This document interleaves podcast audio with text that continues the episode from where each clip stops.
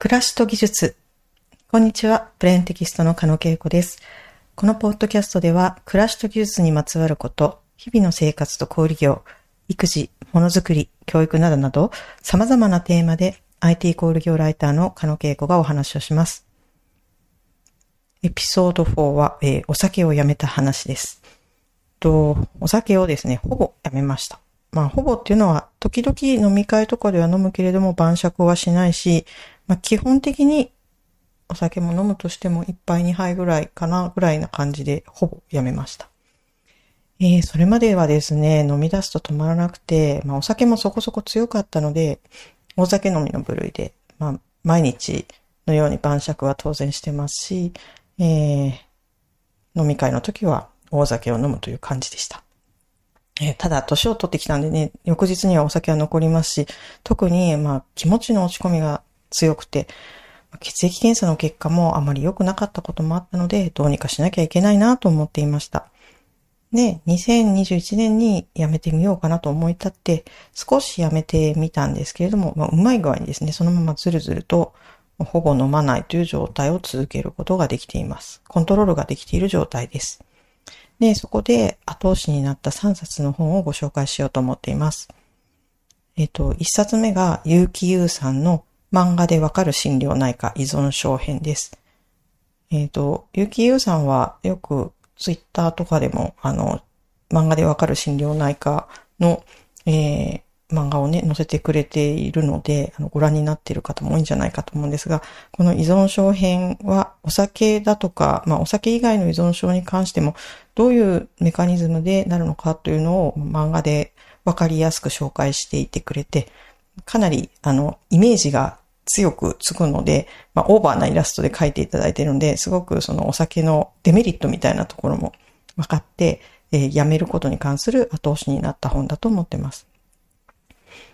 の、えっ、ー、と、活字で読みたい方には、えー、そろそろお酒やめようかなと思った時に読む本、柿淵洋一さんという方の本で、こちらもお酒のデメリットですとか、具体的なやめ方をレクチャーしていてくれて、すごくいい本だと思います。えっと、もう一冊、あの、心の支えになったのが、えっ、と、町田光さんのシラフで生きる大酒飲みの決断という本です。まあ、ご存知、えー、パンクロッカーの町田光さんがどうお酒をやめたのかというのを町田節で書かれていらっしゃいます。町田さんぐらいの方がこうやってお酒をやめて、こう、世の中、なんだろう、世界が変わるような体験をしたのかっていうのがわかる、嬉しいっていう、一緒に町田さんとお酒をやめるのを追体験するようなことができる本です。で、私がお酒をやめるにあたって何をしたか、まあ減らすと言っておきましょうか。やったかなんですけど、ポイントが2つあって、1つが飲みたいなと思った時に飲んだ後のしんどさを思い出すことです。まあ、結構これが効果的だったと思います。えー、心が落ち込んだり、気持ちが悪い、飲んだ後の落ち込み、気持ちの悪さというのを飲みたいと思った瞬間に思い出す。飲みたいって思うけど、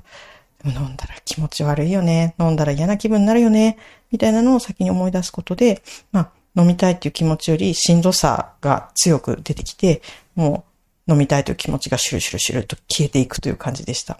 で、もう一つが、お酒じゃなくて炭酸飲料を飲みまくるというようにしてます。えっ、ー、と、最近思うんですけど、別に私が飲みたかったのはお酒じゃなくて炭酸でよかったんだということです。まあ、口の中がシュワッとして少し高揚感が得られるっていうのは別にお酒じゃなくてもよかったわけですよね。ありとあらゆるノンアルコール飲料とか炭酸水を試してみて、夕食の時は炭酸飲料を飲むというようにしています。お酒の席でもしかりです。と、おすすめの炭酸飲料としては、えー、サンペレグリのアランチャータ、ロッサーというブレブラッドオレンジの炭酸水。まあ、ほぼお酒、まあ、ジュースなんですけど、お酒ですと言われてもそうかっていう感じの美味しさがある、えー、炭酸水を飲んだり、トニックウォーターですね。あの、ジントニックに使われているトニックウォーター。ちょっとほろ苦い柑橘系の味と炭酸で、まあ甘さもちょっと入っているものがあったり、これはメーカーによって味が違うんですけど、トニックウォーターをそのままで飲むっていうのもなかなか美味しいです。あと、ちょっとビールっぽいものが飲みたいなと思った時は、ヒューガルデンのノンアルコールビールを飲むようにしてます。ホワイトビールが好きで、あの、これ飲んでれば別に、なんでしょう。あの、ヒューガルデン飲まなくてもいいんじゃないっていう、アルコール入ってなくても全然いいんじゃないっていう気持ちになります。この3つ、すごく、あの、値段もそんなに高くないので、この3つおすすめです。で、ちょっと、あの、いいもの飲みたいなっていう時に飲んでるのが、ブルーロというイギリスのノンアルコールビールなんですけど、これ1本600円ぐらいするので結構高いんですが、ノンアルコールとは思えないクラフトビールのような美味しさがあって、とってもおすすめです。えー、缶に目のモチーフがついてて、私その目のモチーフっていうのが大好きなんですけど、すごく可愛らしい。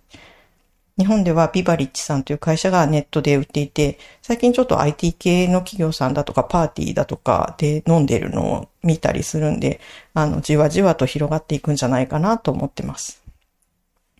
ただ、まあ、お酒で今そんな感じでほとんど飲まないで暮らしてやってるんですけれども、お酒を飲まなくなって、まあ、残念だなと思うことが、こう、豊穣な酒文化に触れられなくなることですね。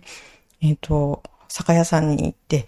まあビールとかウイスキーとかワインとかそういう棚を見るんですけども、それぞれ本当文化があってセクシーなあの世界だなと思うんですけど、もうお酒を見ても飲みたいっていう気持ちが消えてしまったので、この文化に触れてもあんまり楽しくなくなってしまって、ちょっとそことどう折り合いをつけていくかっていうのは今課題だなと思ってます。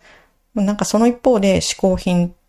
としてコーヒーを飲む量が増えているような気もしてます。これまで、あの、人見知りのところがあって、パーティーの時だとか、お酒を飲んで、ちょっと、あの、勢いをつけて知らないの人のところに飛び込んでいこうみたいなところもあったんですけれども、まあ、なので今ちょっとそういうところで苦労はしてるなとも思うんですけど、40代半ばを過ぎてお酒を飲みまくって失敗する方が格好悪いなと思うので、まあむしろそういう時は居心地が悪いぐらいが正解なんじゃないかというような気持ちになっております。皆さんどんな風にお酒と付き合っていらっしゃいますでしょうか？ということで、本日の暮らしと技術はお酒をやめたことに関するお話でした。次回も暮らしと技術に関わるトピックスをお話ししていきたいと思います。プレーンテキストのカノでした。さようなら。